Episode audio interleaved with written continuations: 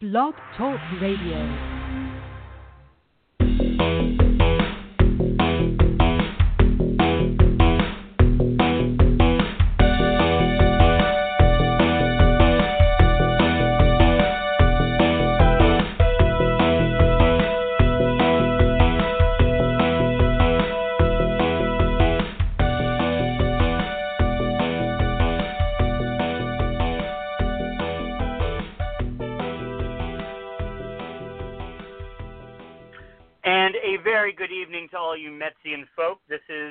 Converted Mets fan Sam Maxwell, and you are here with a Metsian podcast.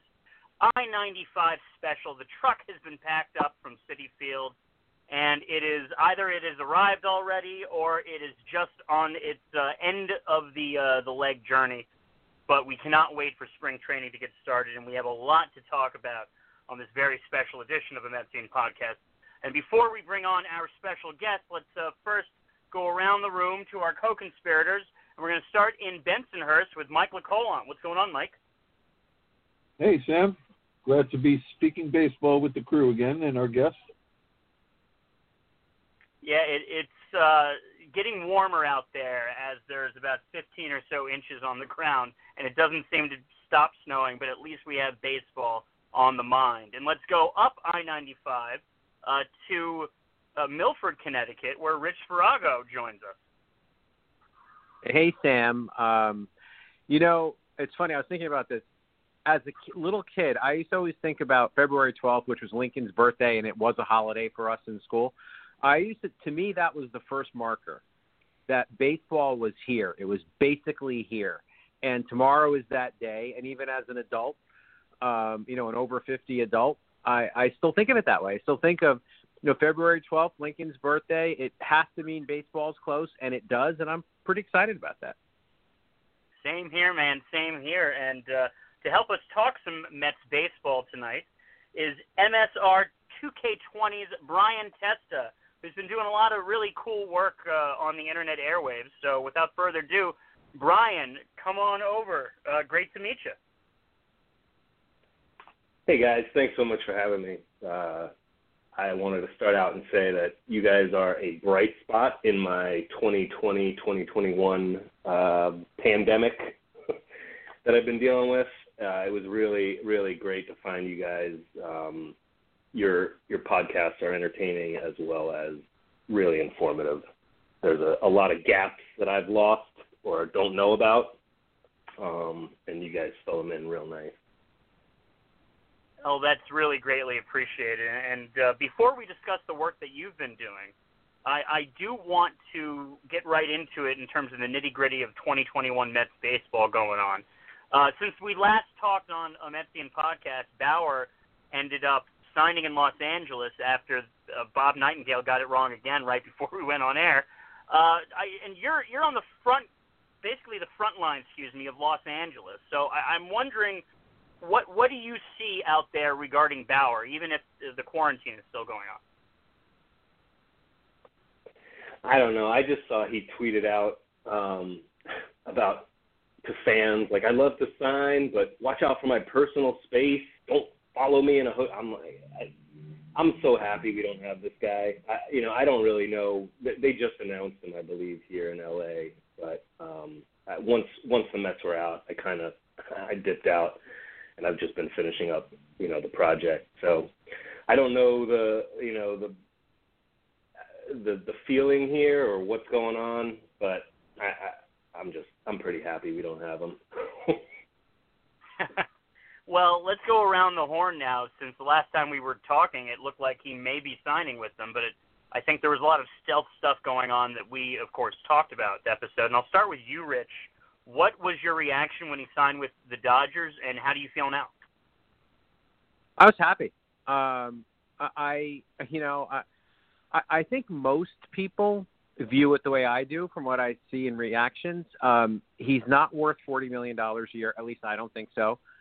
Um, here's a guy, you know, with not, with um, nine seasons um, in the major leagues, and only two of them he had an ERA below four. And yes, I know ERA is an antiquated stat. I get that. And if you look at his peripherals, they're decent. They're you could call them B level peripherals. but that's still B level peripherals. Guy's not worth forty million dollars. I, I, I thought it was I, I thought it was kind of insane to be frank. And you know when Sandy, who's who's typically conservative, comes on and says we're not going to spend like drunken sailors and all that, I thought that was an example of spending like a drunken sailor. Um, and then add in all the off the field stuff, which you know we've done shows on that. I'm not going to talk about. It. Everybody knows what I'm talking about. So you you think about, in my opinion, significantly overpaying for this guy, bringing in the circus of, of all his tweets and all the other stuff. I, I didn't want any part of him, so I was actually happy. I was happy he went somewhere else. Mike, I think a, a lot of great points there by Rich. And when you look at the fact of the money that he would have cost, he, he ended up signing for less with the Dodgers, crazy enough. And a lot of fans, uh, well, maybe not a lot of fans, but certain Twitter handles, some with, with blue check marks, were all of a sudden like same old Mets, you know, striking out left and right. When was the last time you heard a narrative that had the Mets down to the wire for a free agent? I, I just think that regardless of whether uh, it wasn't specifically those number one top flight according to everybody out there, a uh, type A free agent. I don't think you can constitute, even if it's slightly uneven, I don't think you could constitute not signing Bauer as why this is a bad offseason. No, not at all. Uh, you know, starting off with fin- finances, I, it matters to me less and less as the years go by how much they make on an annual basis. It's when they commit themselves long terms, long term that makes me break out in a rash. So, you know, they were contemplating signing him for one or two years, and he was agreeable to that. I would have been agreeable, uh, and I would have overlooked the the outrageous compensation. uh, but I'm with Rich. I'm glad he's not a Met today.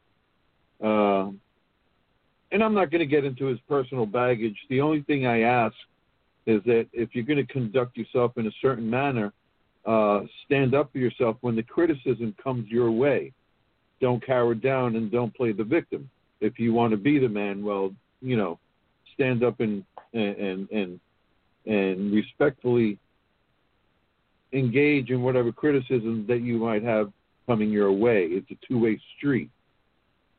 Uh, but as Rich says, the statistics, the performance, and the money just didn't add up. I'm glad he's not a Met today. We've said on the last couple of per, uh, podcasts, I have an aversion to Central Division players coming east, uh, and he classifies as one of those people I was hesitant to bring into the fold. Uh, I don't recall the Mets being in a situation where there was a, a, a Type A free agent available, and we just missed out. Uh, nothing jumps out. Uh, none, none that I can recall. The only thing that I, I hope the Mets gain out of this is uh, a lesson learned in negotiating the art of negotiation. Uh, don't be so hasty in your offer uh, because it takes two to form a market, and it's obvious that that's what Bauer and his agent were up to, creating a market for for her for his for her client. You know, so uh, I kind of like Brian Cashman's approach. He tells prospective free agents, go out there, find out what your market is, then come to me as opposed to going out there and trying to set a market and getting into a bidding war. Uh, but it appears he never wanted to come to New York in the first place.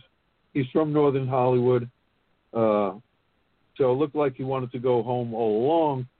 He, perhaps like George Springer, used the Mets to uh, perhaps create that market and, and, get what they ultimately wanted, uh, which was not to play in New York. That's my impression, that he never wanted to be here in the first place and he was just using them to, uh, you know, get a better offer out in the West Coast. It would appear that way, um, and it keeps the Mets in the conversation. It keeps Trevor Bauer in the conversation. Uh, there is something, you know, of note to to look at it that way in terms of the the modern sense. But I can't disagree with you guys uh, regarding his numbers. I can't disagree with the fact that it feels like it wouldn't. It, it in retrospect, it was probably the best move. Um, and and Mike, I think you bring up a lot of good points about uh, the way Brian Cashman does things. Um, but still feel good that the Mets are now in this conversation one way or another, even if they were being used. It's kind of nice that they were in a position to be used, considering that just net, like like no, no other free agent was like, yeah, let's check in on the Mets first. Um, so that's my take on it. That's my feelings regarding the free agent side of everything, which isn't completely done. So we'll see what the Mets have left. Um, but it, it seems like they're substantially, and, and uh, we'll we'll get to this. I wonder what made Sandy pivot so much to the free agent, to I'm sorry, to the trade market, because at the beginning of the of the off season, he wasn't really talking. He was talking completely the opposite, but he did start to change his tune, which of course led to uh, Lindor, and and now we're hearing about Kris Bryant. So I I'm wondering what's going on, Rich. I'm going to go to you first on this. What are the rumors uh, uh, percolating right now regarding the Mets and Kris Bryant? Well, you know, the most recent one says that it's pretty obvious the Mets are interested in a third baseman. So Kris Bryant's a name that's been out there. It, it was out there. It died off. Now it's back. Um, they're also linked to Chapman from the A's, who's uh, you know, he's basically one of their best players, if not their best player. So now they're linked to him as well. But specifically about Bryant, um, you know, the rumors you heard, you know, J.D. Davis, you heard his name. Bryant has one more year on his contract and can be a free agent. So, you know, if the Cubs, like many teams do in this situation, might look to peddle him. They could get J.D. Davis to play third base. Davis has, you know, a couple more years of team control, so that kind of made sense. But the um, most recent rumor, as of like two hours ago, has David Peterson in a deal going to Chicago. Now, nobody's saying that Davis is in that same deal, but the most recent thing, as of literally right before we came on, is that the Cubs are asking for David Peterson as part of a Kris Bryant deal. So now we've heard that the Cubs might also be interested in dealing Kyle Hendricks, one of their starting pitchers. So could this be a big deal? You know, could it be J.D. Davis, David Peterson, two younger guys for a guy who has one season left of team control in Bryant – and Hendricks, who I don't have his numbers in front of me, but he's got to be 30ish. So, you know, could the Cubs be looking to get younger and more controllable and it becomes a bigger deal? So, who knows? And and the whole thing about Chapman, um, you know, is that leaking information so the Cubs get off the dime and make this move if they hear the Mets are, you know, dating another third baseman, who knows, right? Um, but that's the most recent rumor is um, is that the Mets are now once again interested in Bryant and that the deal could be bigger than you know a one for one Bryant for Davis something like that. It could be a bigger deal, and the most recent name I'm hearing is David Peterson. And I think Peterson would only make sense if they were getting rid of Kyle Hendricks here. And looking at the numbers, I mean, yeah, he's 30. You're absolutely right. Um, but he he pretty he's pretty freaking good. Um, and looking at Bryant, I I uh, have a, a Cubs fan friend of mine who has said that Kris Bryant, I, I guess he probably dealt with a lot of injuries last year, um, and really only got 131 at bats in the shortened season, batting 206. Um, I, I'll go to you next, Brian, on this. I mean, looking at the way this could go for the Mets, I mean, I, I yeah, he might be on the way out, but and he has he already has a lot of at bats and, and he has a great career behind him. Um, but he's still worth a lot since we're only removed from. I mean, he's been consistent with his at bats. He's generally been healthy. Uh, 2019, he batted 282 with 77 RBIs. Um, I wish I could see the, the home runs here, but go ahead, Brian. What, what do you, uh, Brian? What do you think of uh, everything percolating? I've seen a few of the um, the trade proposals that they're people are kicking around, um, and I have seen J.D. Davis and Peterson with uh, another guy with it starts with a V. Uh, it's not Vaccaro, but it's something like that. Vientos, yeah, Vientos, one of their yeah. prospects, yes.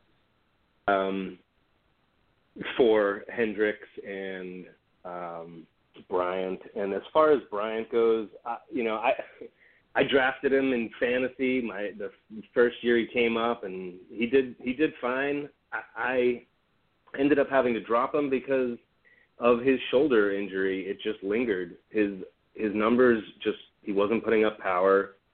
I don't think he liked going to the outfield. Um, he he did whatever he needed to do to stay in the lineup. I think over there, but I think the shoulder really zapped him. Uh, I'm I'm not all for it. Kind of in the same way I wasn't really for Arenado. I, you know, Arenado had a bad season last year in the shortened season, even with his shoulder, and almost the same kind of thing. I feel like I, I I'm just concerned about Brian's long term. Bryant's long term. He's not that old, but uh, there's something something I don't like. And Mike, what uh, what's your take on the entire thing with everything being talked about? You know what? Uh, I'm with Brian insofar as Kris Bryant. Uh, I'm willing to throw out last season. You know, I'm willing to throw out 2020 for just about everyone. Uh, if you look back to 2019, it looked like he rebounded, uh, but he certainly hasn't posted seasons like he did in his rookie and sophomore seasons. I, I can't say that I'm not curious, but if it's going to cost David Peterson, I I'm not inclined to pull the trigger on this trade. I'm really not. Uh, at this point, I think the over, the off season has been stellar, and, and acquiring Kris Bryant. You know, Sam, what I always say: players become available for a reason and that cycles back to what Brian was saying uh, and his recovery uh, from from an arm injury. So uh, I'm I'm curious, but at the same time I, I'm leery. Uh, and his strikeouts uh, stand out to me as well. I, I don't need that many strikeouts in the lineup. So uh, I'm more inclined to stay put, keep David Peterson in the fold. Can never have enough pitching, uh, and look to uh, you know improve this team elsewhere. But insofar as the off season, uh, it's obvious that the Mets have had far more success in the trade market than they have the free agent market. Uh, if you want to rewind a couple of days uh, to the Steven Matz trade, uh, we procured uh, three three prospects in that trade, and we parlayed one into another trade and picked up outfielder Khalil Lee from the Royals, who in a three-way picked up from the Red Sox, uh, Benintendi. Good ball player. I wish we were getting it. But I'm very happy with Khalil Lee.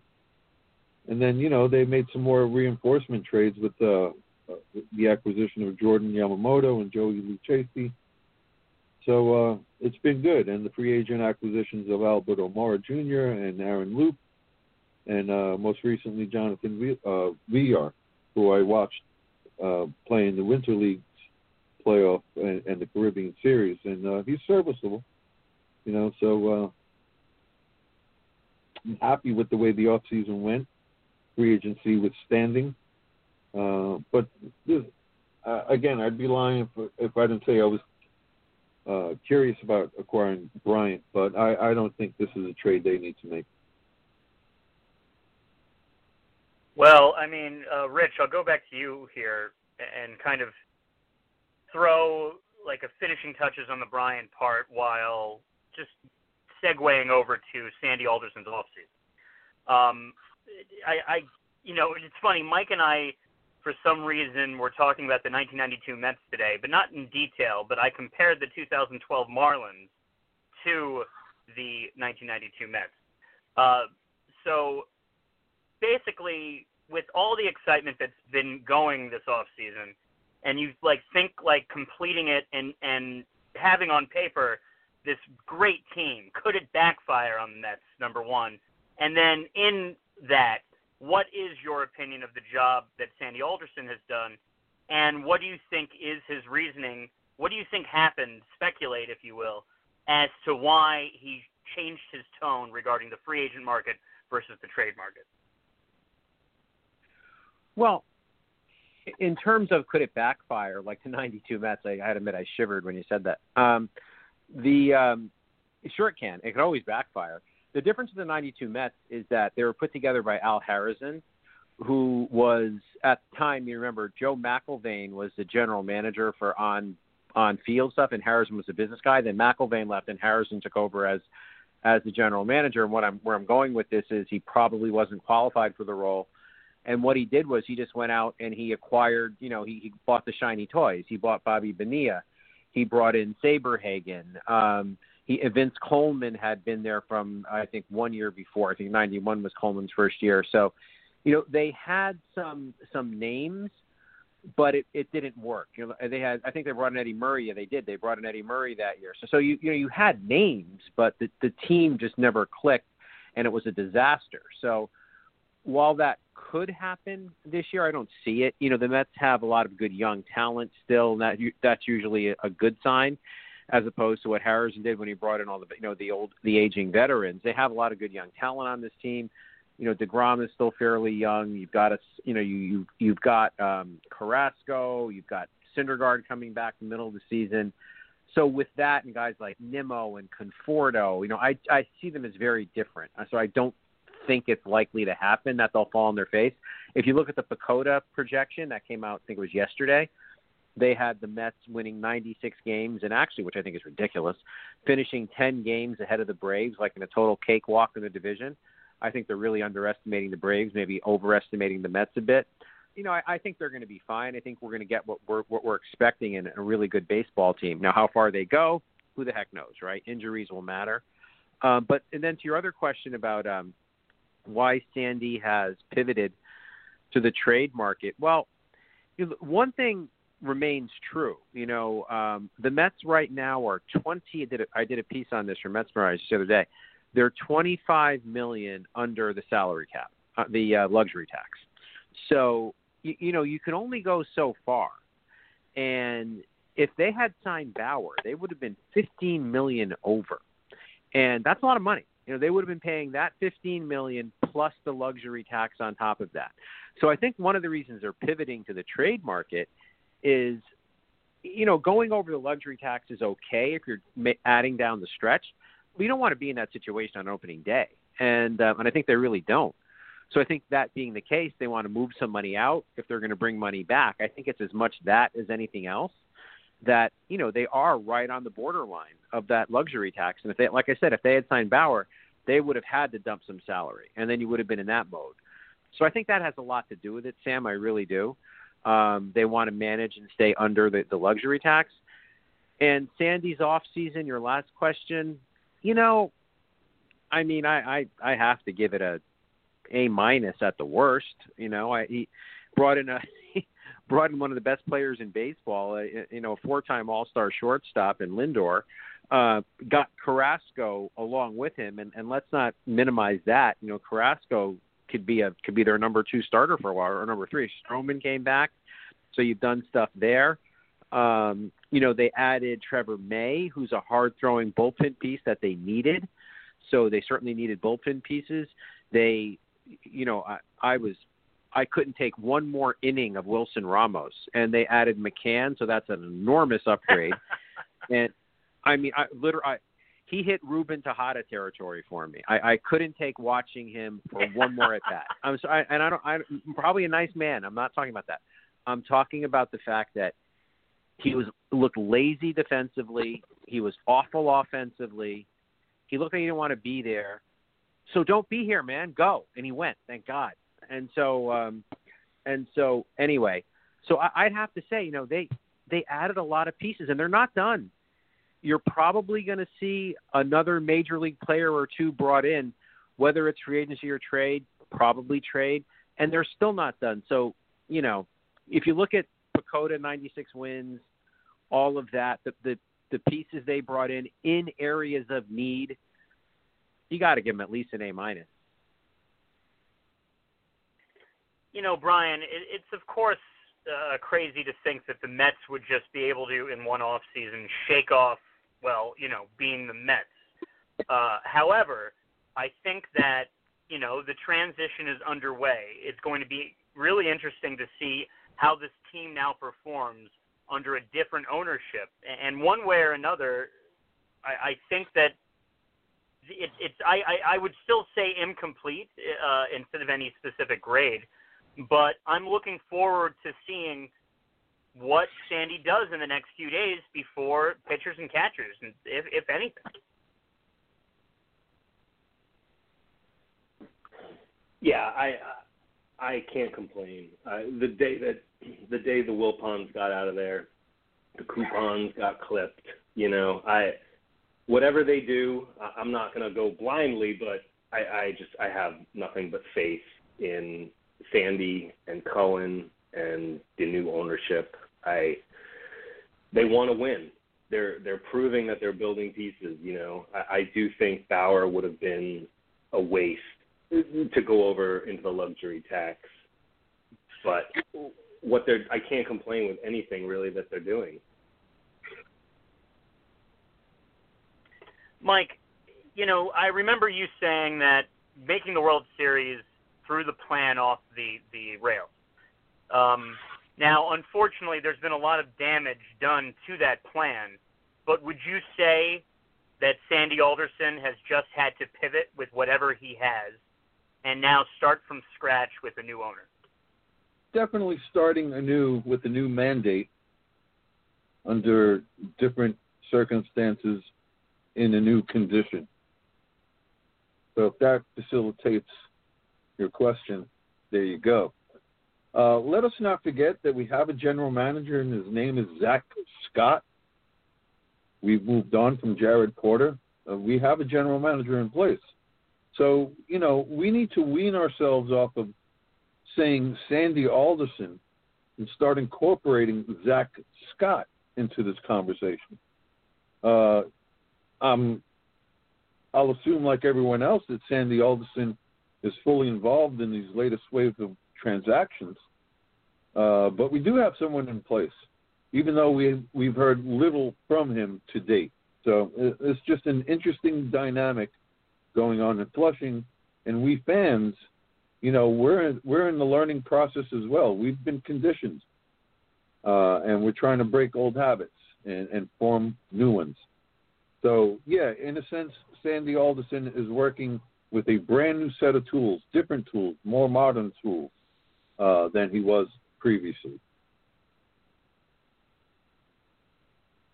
And uh, Brian, uh, I want to get to your stuff in one second, but as a follow up, you know, Rich, is, is that basically in some fashion because the press is always going to Sandy?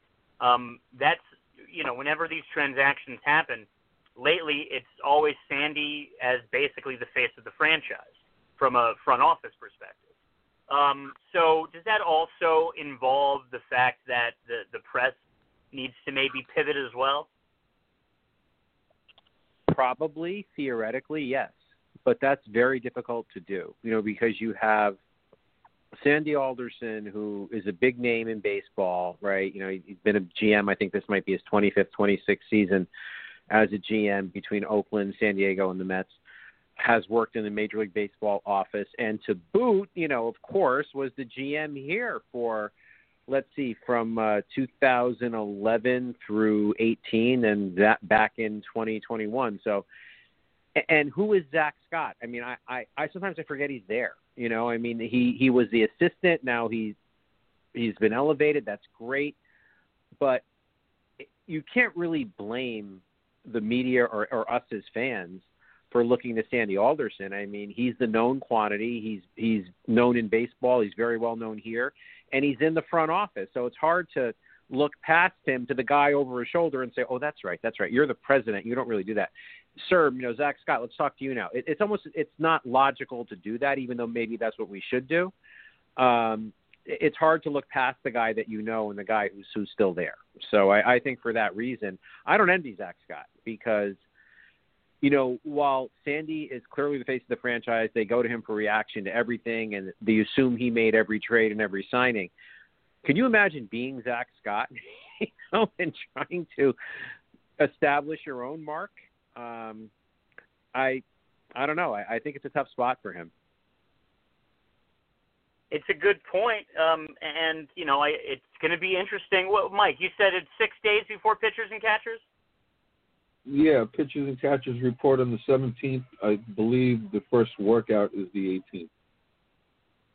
So we should be getting some movement on something uh, coming up shortly, and you know I'm sure these players are gearing to go, especially for some of them that that wasn't that weren't able to perform in 2020. So it's it's going to be really interesting next few days for the New York Metropolitans. Uh, you are listening to a Metsian podcast, and tonight we have Brian Testa on the program. So, Brian, I want to uh, go to you now. Uh, before we get into your Metsian roots, as we like to call it, I want you to go ahead into your shameless plug. Uh, tell the audience about you and where they can find you. Anything else that you want to uh, specify? Awesome. Right now, I am on Twitter, um, MSR, the number two, the letter K, and then 20 spelled out. MSR2K20. Um, that's on Twitter and Instagram. Excellent, man. Well, uh, tell our audience, like, where where do you come from? Uh, what do you do, and uh, how did you get involved in this uh, crazy game of Mets baseball? um, I grew up on Long Island, Suffolk County. Um, my brother was a huge Mets fan. Uh, my brother Ed, big Seaver fan. He he groomed me from real young. I got, I think, vivid mem- or memories of '84 and '85 uh, as far as a structured baseball season and a team went, and then '86 was just from the jump. Was just I was a paper boy, so I delivered newspapers read the box scores, read the articles. Such a a different time back then. You know, we have everything at our fingertips. We didn't even know what the inning was if you turned on a baseball game back then. You know, and you know, wiffle ball, stick ball, little stoop ball from the friends whose parents grew up in the city or in Brooklyn. You know, and we just played until the dinner bell rang. Um, 86 was just an incredible year. I was 11 years old. I think everybody should have their team win the World Series when they're around 11. Um, and the game six for me was, you know, of the 86 World Series was my moon landing. And my, my first game was in 88, game four of the NL, uh, NLCS. Dodgers beat us after Strawberry and McReynolds went back to back it was amazing, and then heart heartbreaking. I'll never forget leaving down the ramps at Shea that day. It was just heartbreaking. And I figured out, well, they'll win again. and here we are. well, you've uh, you've basically spent a lot of the pandemic basically just immersing yourself in that game six. So tell our audience about what you've put out. Yeah, so uh, the, the Mets, the '86 Mets, got together over the summer. I'm sure a lot of people know. Um, they did a reunion, a Game Six watch party. SNY hosted it. Steve Gelbs, John Harper. I mean, they knocked it out of the park. Those guys crushed it. Um, and they had a bunch of Mets. I think there were about 11 total Mets plus the two hosts, and people joined and left, and they just they watched the game uh, for four hours, Game Six, and it was it was a treasure trove for us Met fans. It was absolutely amazing. And then it happened, and I was like, well, now it's just going to live in an archive on SNY's Facebook page as a Zoom meeting. And I felt like it should be more than that. And so I got the game six, brought it into my editing software. I brought the whole Zoom four hours of the players, and I edited them. I separated all the boxes, and I sunk them to every half inning of the game. And now it's Met Street Science Theater or Reunion 2020. I um I'm a big Mystery Science Theater 3000 fan, so I've always had this idea of doing something Met Street related, creating the title, and this was just perfect. The only problem was it was four hours long. it was a labor of love, but um, so now there's four hours of the Mets players watching the game on the same screen for the first time ever, and why stop there? I was like, if I'm going to do all this work, I may as well Zoom bomb it. And so I went and I shot myself uh, with a camera for four, uh, you know, for the four-hour time to watch the game with the guys, and you know, unlike Mystery Science Theater where they just take over a crummy movie and make it funny and good, I have taken something great and made it a little more crummy by adding myself. but that's what you get. It's uh, it's like ninety, I'd say ninety-five percent them and five percent me. I tried to not make it too annoying to where people don't want to watch it because I'm just talking. But I'm a fan, and I, I've got my perspective from being an 11 year old back then. So why not add it?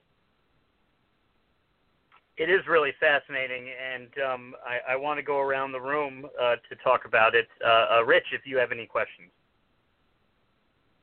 Well, I, I, you know, hearing you explain it, Brian, I understand. Uh, my my question was going to be why the '86 Game Six of all, you know, the, the if you think about the the pantheon of, of Mets, Mets games and stuff, but it makes sense now. That was your, you know, moon landing moment. Uh, that particular game, it hit you at a time. You said when you were 11, which is obviously a great time in uh, in your in a, someone's life to to get enthralled by the game of baseball. So that that makes sense. But but what um so you, I understand using that as your as your anchor that particular game, and then using the SNY broadcast with uh, you know the Zoom meeting, the watch party. But what gave you the impetus to put yourself in it like that? Because I, I did watch it, and I think it's really cool. Um, so what what is the I, I don't have the creative juices you do. So so what is the creative part of you that says this is what I want to do? I want to take this watch party in a game that meant so much to me as a kid and of all things you could have done with it to insert yourself into it like that, I thought it was kind of cool. So, what, how, how did you come up with that idea? It was just, uh, you know, kicking it around. I mean, it took me when it happened, when when the reunion happened. I'm out here in California, so I can't throw on SNY and watch the game that they're broadcasting. So I had to find it on um, a site so I looked up on that site and I got the game, and then I had to every time they went to a commercial break, I had to stop the game because they talked through the commercial break. And I was like, this is going to be a nightmare, you know, in my brain. If, but as soon as it was happening, I was like, I have to do this I, I, because it was so it was gold. It's all gold. Like every interaction, every inside joke that they have, it's it's all honestly, it's amazing. And I, you know, I'm just trying to not take away from it. Um, but at the same time, I'm putting in all this work, and I could just put it out there, and you've just got all the players and the game. And again, I'm a I'm a big Mystery Science Theater fan. I mean, there it's just something I can throw on in the background and kind of half listen and half watch, and it, it it's funny to me. And so I wanted to incorporate a little bit of that, but again, not be too much, too overbearing, and and make it enjoyable for Met fans so my interjections are uh, here and there. Well done. Good work. If you have any questions. Uh, questions and comments. I mean, it's a rather unique piece. I mean, it's rare, if ever, that you have that kind of cast together watching the game they played and, and, and really give us uh, a, a, a pitch to pitch and play to play rundown of the whole game. That was fascinating, and the interaction between players, uh, Bobby Ojeda and Darryl Strawberry, uh, amongst others, was just fascinating to listen to. And I just want to say, well done by you for putting this, you know, marrying the two venues together for this piece. Because, like I said, it's rare that you ever get much much less two or three, this many players at one time in a common conversation over the game that they played. Uh, it was very insightful into the game of baseball in and of itself. Uh, the scouting that Darryl Straw- Strawberry provided uh, on on Roger Clemens per se, you know, things that you just don't hear. Uh, amazing stuff, really. Uh, and then on top of that, very enjoyable, uh, very enjoyable, very entertaining. So again, Brian, well done by you. And you know, as we commented prior to the show, uh, I believe it was an email. You know, a lot of people fail to know is that Rafael Santana and Keith Hernandez played together previously to uh, becoming Mets with St. Louis. Uh, Rafael Santana uh, played 30 games for the Cardinals in 1983, and of course that was the summer that Keith Hernandez came over to the Mets.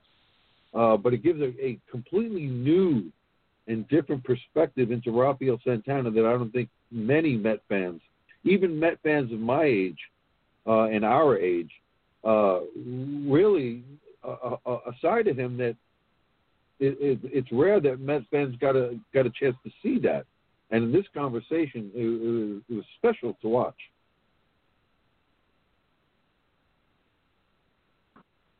Yeah, I mean, Rafi hands down was the guy I knew the least about, and he catapulted himself way high. I mean, he it was just awesome. The knowledge that he has. I mean, he's a smart, fundamental guy, but he also, you know, had a good time with these guys, and you just you don't see that uh, as an 11 year old or as a fan, you know. And then even Doc mentions, you know, at one point about how everybody talks about the team as a party team, and it's true. They were a party, and they had a, they were a party team, and they had a lot of fun, but they were really smart, and they talk about it. You can't not be smart and win 108 games. You know, they had so many come from behind victories that year. It was like 37 or 38 or something, uh, where they were trailing in the seventh or something.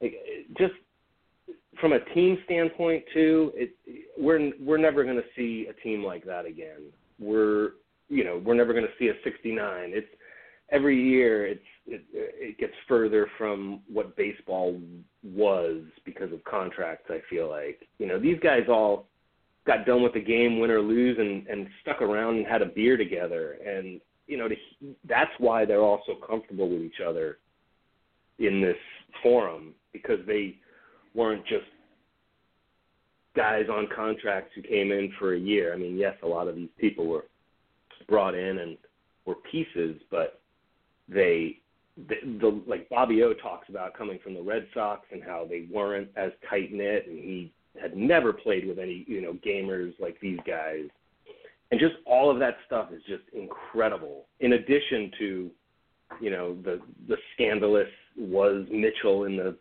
clubhouse or in the dugout or in, back in the uh, yeah in the clubhouse uh, during the tenth inning. It's just all of that is just it's amazing to see it from not an 11 year old perspective. One last question, Sam, if I may, and this is for you, Brian, and for you, Rich. Take me back to your summer of 1986. Say July 1st, 1986. You pick up the newspaper, you open up to the box scores, and the Mets are, say, 24 games in first place. We never experienced anything like that. What were you thinking?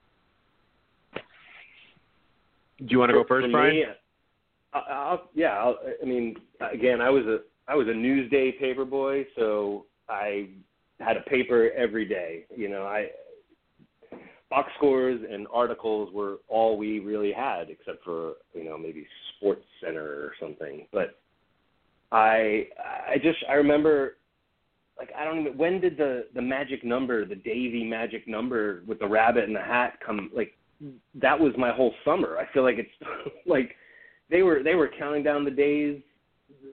It was just it was magical. I mean, the the season we, we played stickball and wiffle ball all day, and then watched Met games. You know, Nintendo was around, so that was not the only gaming that we did. You know, it was just it was amazing. I, I, it's hard to hard to explain. My sixth grade teacher let us decorate the classroom.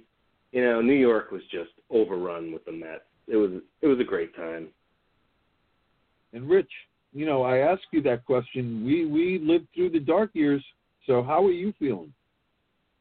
You know, Mike, as I reflect back on that, that was the year that that year and and and 06 to a lesser degree were the years where watching baseball for me was what it should be. It was fun. You know, you would watch the game. You pretty much knew the Mets were going to win, and if they lost two in a row, you knew they were going to win the next day. And it you would laugh along with you know, with the humor in the booth. It would be entertaining, relaxing because they were so far out in front, and you knew they were good.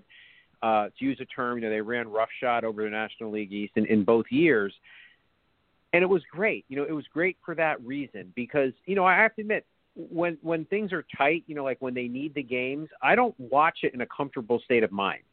You know, I'm like I'm jittery, like I'm I'm watching the game, I'm into it, I want to miss a pitch, you know, and I'm like I'm freaking out over this and why is he making that move? None of that was the case in 86. None of that was the case in 06 because you're you're truly the tension is out and you're enjoying the beauty of the game and the relaxation and enjoying it for what it is, which is an entertainment. That was the year that I was, you know, old enough to go to the games on my own. You know, so my buddies and I, we would, we probably went to 20 games that summer, and you would just go and drink your beer, and you, and you'd be like, oh, this is great, you know, whatever's going on out there, because it was that relaxing. They were that good that you were that comfortable. Um, which for me personally is not the way I watch games on a routine basis. Like usually, like I said, usually I'm a basket case during most games. So, so that, that's how I remember it. That's great hearing you guys talk about it because I, of course, was one year old, one years old, uh, and one year old, one years old, whatever you would say. Um, but I, I've certainly immersed myself in the 1986 Metsian lore what I like to say about Game Six is it's just like Back to the Future. No matter how many times you see it, you're still on the edge of your seat, wondering whether Marty McFly is going to get back to the future in time. Um, I, I I love watching that game. I love watching that inning, and it's unbelievable to see every single time. So thank you guys, and thank you, Brian, for putting that together. I look forward to watching a few more innings. Um, I we're going to go back to the current Mets roster, and, and it, it has had some additions recently. Um, and, and Mike, I'm going to start with you with some of these names. Let's first start with Albert Almora. Um, you know, I I talked to uh, someone. I talked to uh, my Cubs fan friend, and they love Albert Almora. They're they they wish they could have kept him. Um, it seems like he's not you know all that great with the bat, but he's just absolutely stellar defensively out there. Defensively sound, indeed.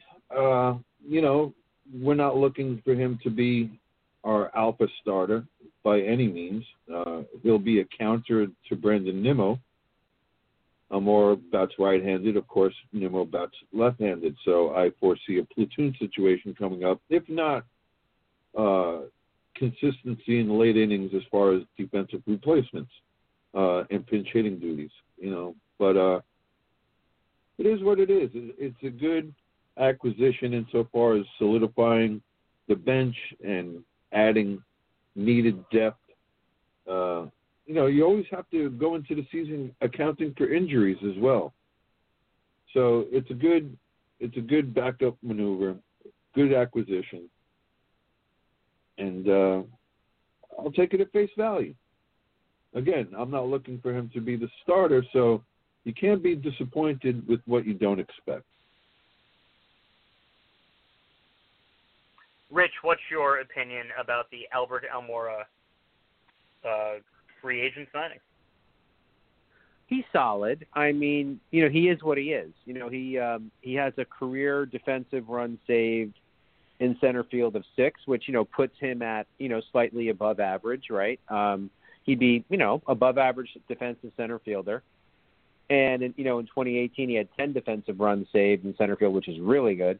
Uh, lapsed back in 2019, and his total is is six right now. So again, he's, he's above of sea, above sea level as a defender in center field. And, and let's face it, everybody loves Nimmo. I love Nimmo. Love the energy. Love the base the on base percentage. Nimmo's not a good center fielder. His numbers show that he is way below league average in center field. So here's my take on it. If you want to say it's a straight platoon, all right, that means Nimmo, you know, Nimmo's going to play what 75% of the games because because there's 75% of pitching is, is right-handed roughly, 70 75%. I don't love that. I don't I want Nimmo in left field, and I want a real defensive center fielder. Uh, um, now, I'm not saying Almora's that guy, but I think bringing in a guy like Almora, where if you say we'll play him against um, right, uh, against left-handed pitching, that means you're playing Nimmo most of the time in center, which really, really weakens the defense. And yes, I know if Nimmo plays left field, that means where are we going to play Dom? Because at this point, there's no DH. Um, I understand that too, but uh, you know, Mike, you and I have talked about this for how long we known each other? Nine years. We've talked about this for nine years. That center field, behind the plate, up the middle, those are defense positions, and I really want defense in center field. And my concern by the Almora signing isn't so much with him, but that it could mean that they're gonna they think of Nimmo as a most time center fielder, and I don't like that. I, I just don't. I, I would rather see a solid defender in center field on a regular basis. Uh, Brian, um, there's just so many different players to talk about uh, before we go here, but I, I want to finish with Albert Almora. But during this time, I've also been looking up Khalil Lee as well as Jordan Yamamoto. So if you uh, take it from there, fin- uh, finish us up on Almora, and then talk about some of these other acquisitions. Yeah, I mean, from what I know of Almora, you know, again, if if they're not on the Mets, I only track them if they're fantasy relevant per se. Um, and he has not been, but he is uh, solid defense, and I, I'm not opposed to a little platoon here and there at some positions. You know, it worked worked in '86, but I understand that his bat is not going to be um, a Mookie or a Lenny. But I, I don't, you know, I don't mind the pieces. I, I'd rather I'd rather them piece together a miracle than spend luxury tax money on Bauer. You know, the guy who's coming off of his Cy Young year, who, in my opinion, shouldn't have won it uh, based on his competition in the Central.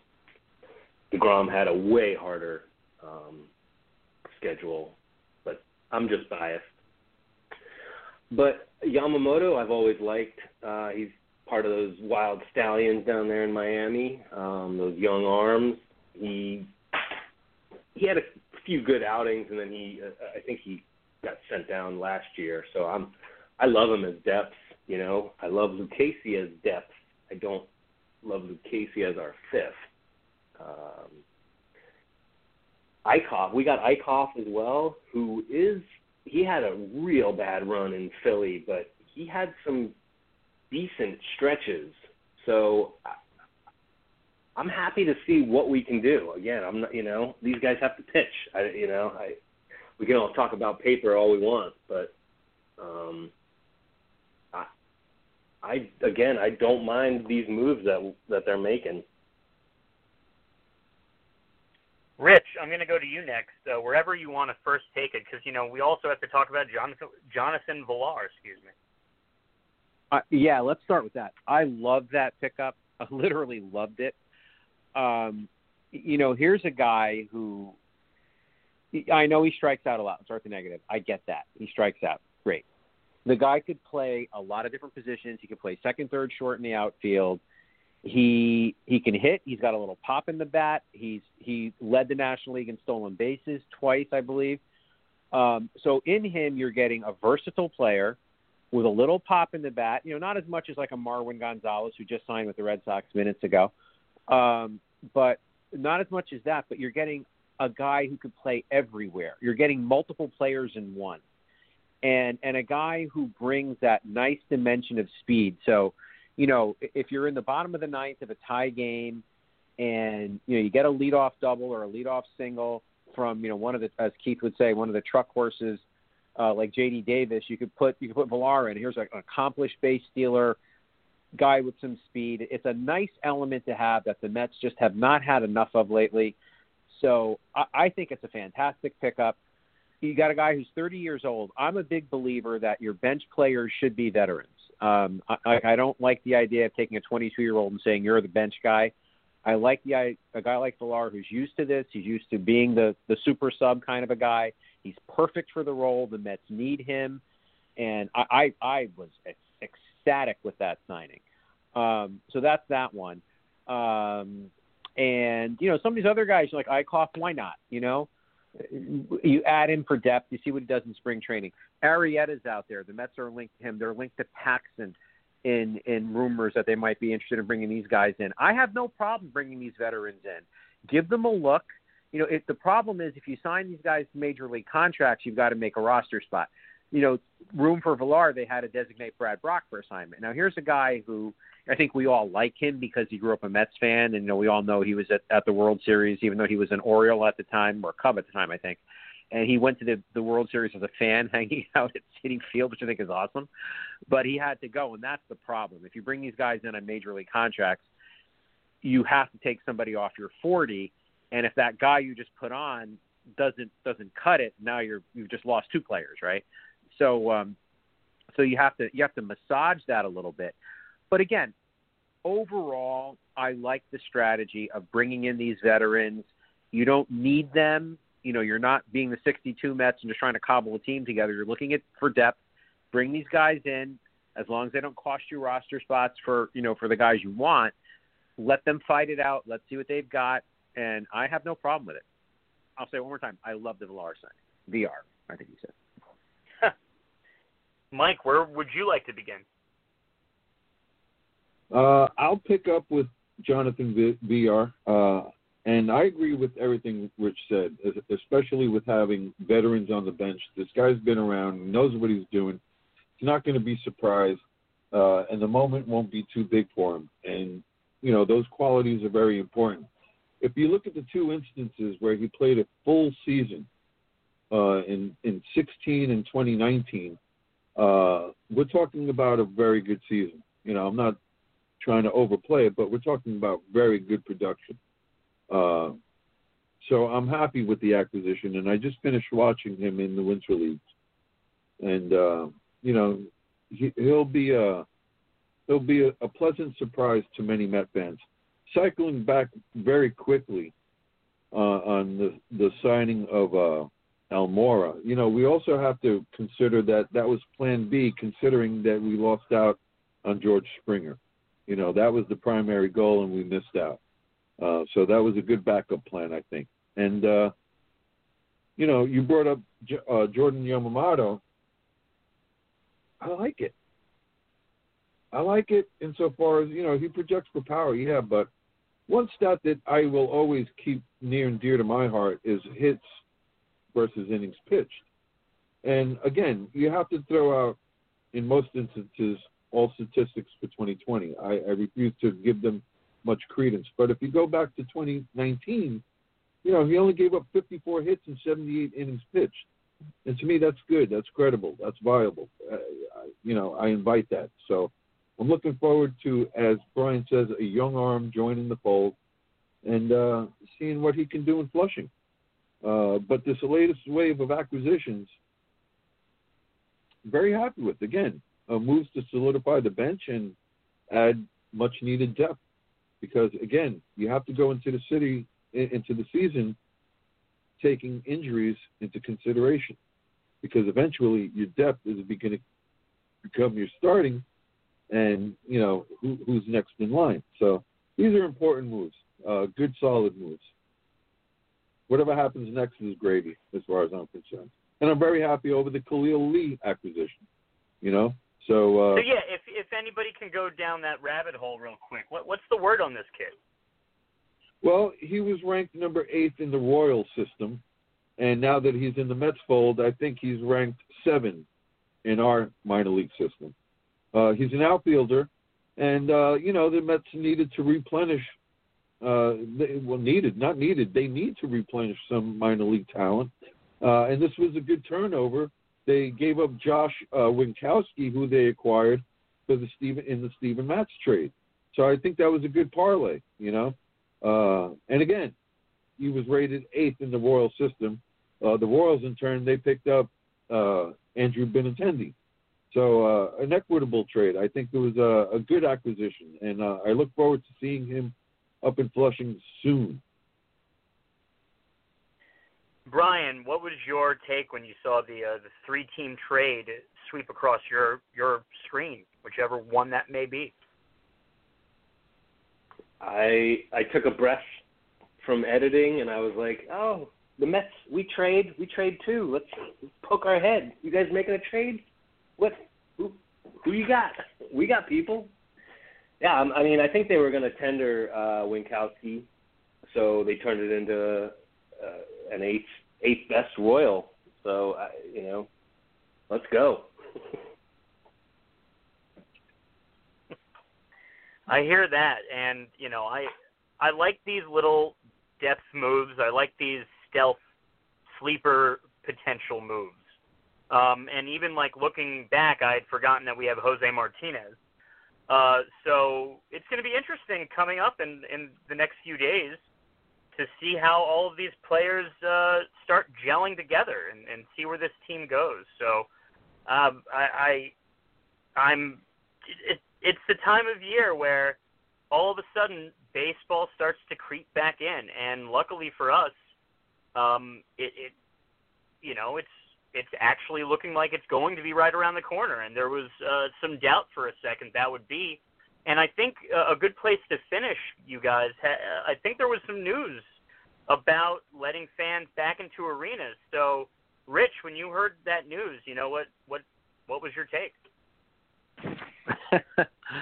I have two takes on that. Um, as someone as a as a member of society, I, I think it's not the right time. I, I think um, you know I, cases are finally starting to go down. Connecticut, New York, New York, I think is down to like a three percent positivity. Connecticut's was only two point five today, which is wonderful.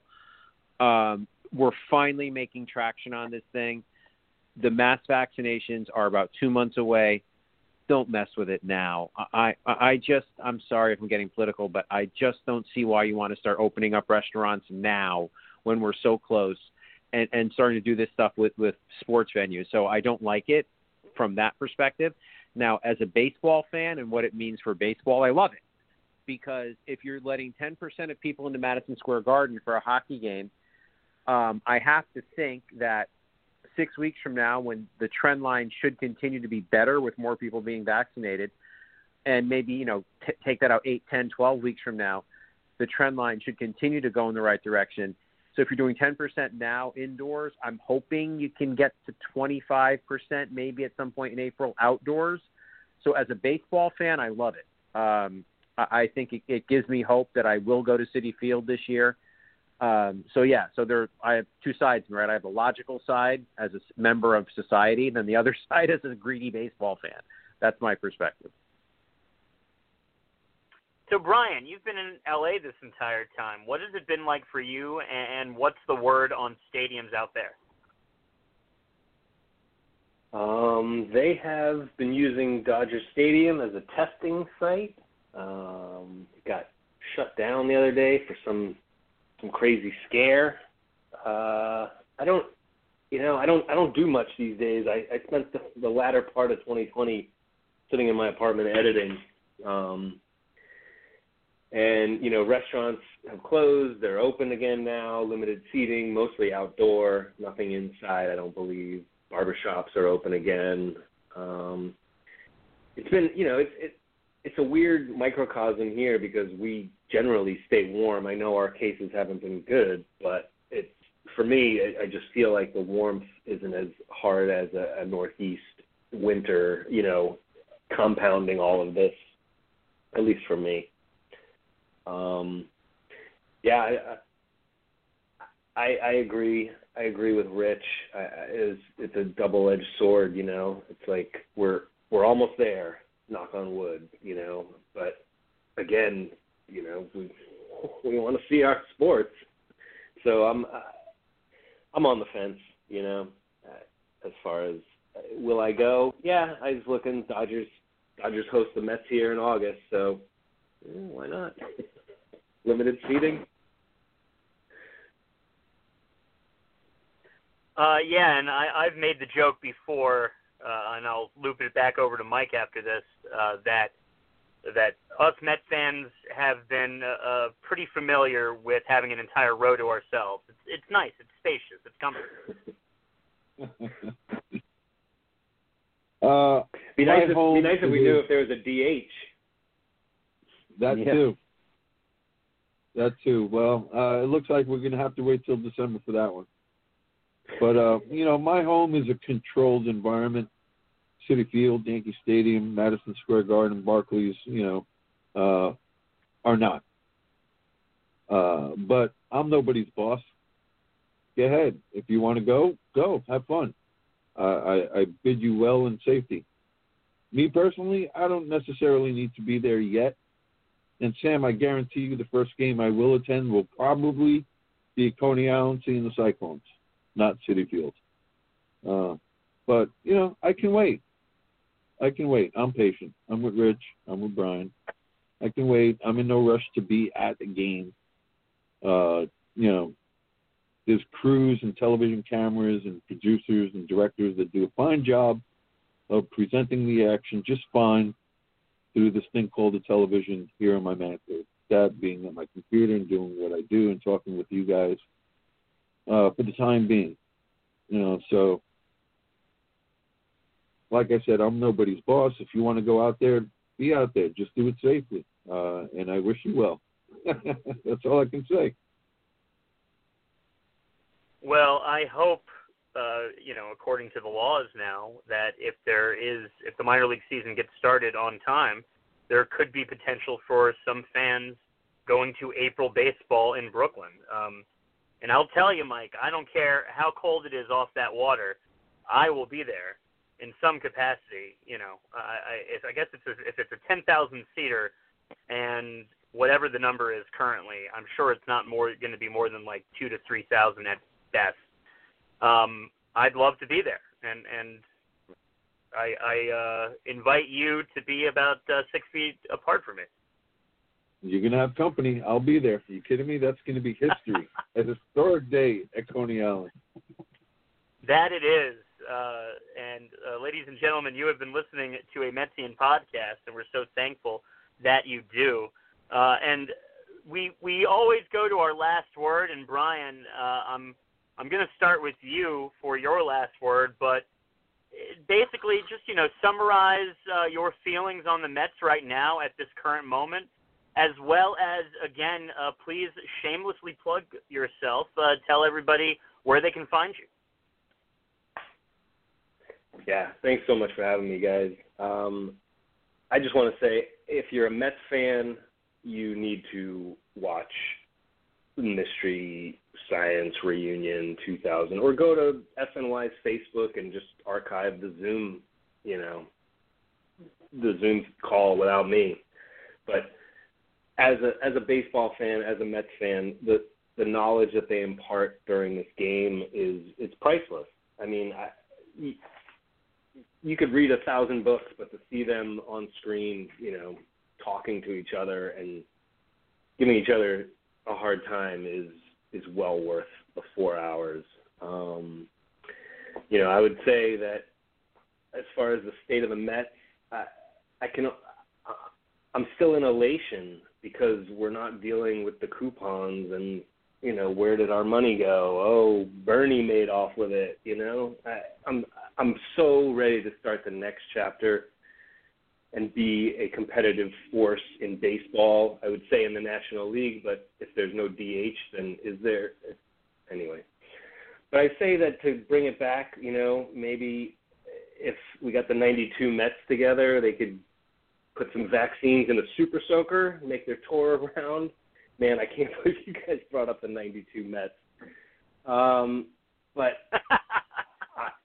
I'm so excited. I'm so excited to get going. You know, this is it's a whole it's a dawn of a new era that we have or we haven't seen for a long time. A commitment that it seems like to winning and putting a real team on the field. Let's go Mets.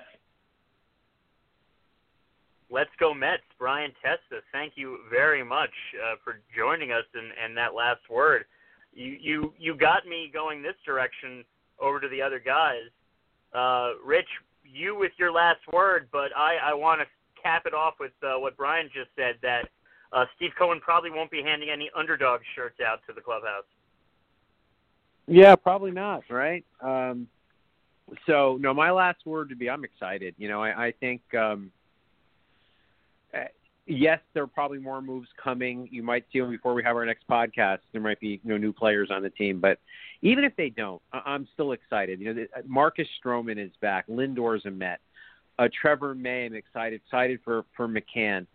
Um, there's a lot to be excited about with this team. Like I said, even if they do nothing else, I think they have a shot at winning the division, a pretty good shot at that. Um, if they make additional moves, that's even better. Um, but I think they're like Brian said, you know, the Wilpons are gone, all that. There's a new a breath of new air to be uh, you know to be consumed here, um, and with that comes excitement, and I'm there. I mean, I'm I'm excited. I'm ready to go. Uh, I think the team is solid now. Maybe it'll get better, maybe not, but I'm ready to go now. Here, here, Mike. Uh, happy Valentine's to everyone. Happy President's Day to everyone. I think uh, this year, more than any other in our lifetime, is a good time to delve into the history of the presidency, considering what we've uh, been through. Uh, otherwise, you know, Sam, I keep on saying I'm a man of all seasons. The Winter League's just wrapped up. The Super Bowl is over.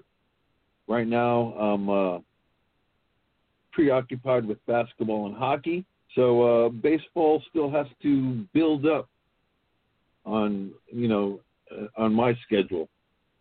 Uh, but I'm patient, you know, and again, everything in due time. Till then, I'm a happy camper, as Rich says. Can't ask for more this off season. You know, I was looking for reasons to blame Sandy Alderson, but at the end of the day, I couldn't. I couldn't find anything to blame him for. Uh, so things are going well uh, free agency for the first time. You know, we went into free agency, and the ability to spend was not an overriding concern for the first time in a long time. Uh, so we're in a good spot. I can only say otherwise. Let's go Mets. Good days ahead. Uh, thank you. Thank you uh, to my co-conspirators, Rich Sparago and Mike LeColant. And, and I think uh, the only way I could finish is that I wish that Ralph Kramden would send Tom Brady to the moon, but alas, the guy just keeps on ticking. Uh, but what is beautiful about the Super Bowl uh, being over is that it always means pitchers and catchers. That's the next thing that many sports fans look towards once the football season is over, if you are, are a man of all seasons. Uh, and baseball is right around the corner. A new era, as everybody has been saying, of Mets baseball is right around the corner. And the only way that I can finish it, as uh, all three of us, I, I, uh, the the three, the four of us, excuse me, uh, already did. The only way to finish is let's go Mets. Ladies and gentlemen, thank Let's you again for listening to a Metsian podcast. Good night. Good thank night. you, Brian. Good night, all. Good night, guys. Good night, Thanks all. so Thank much. you, Brian. Later, guys. Let's go Mets.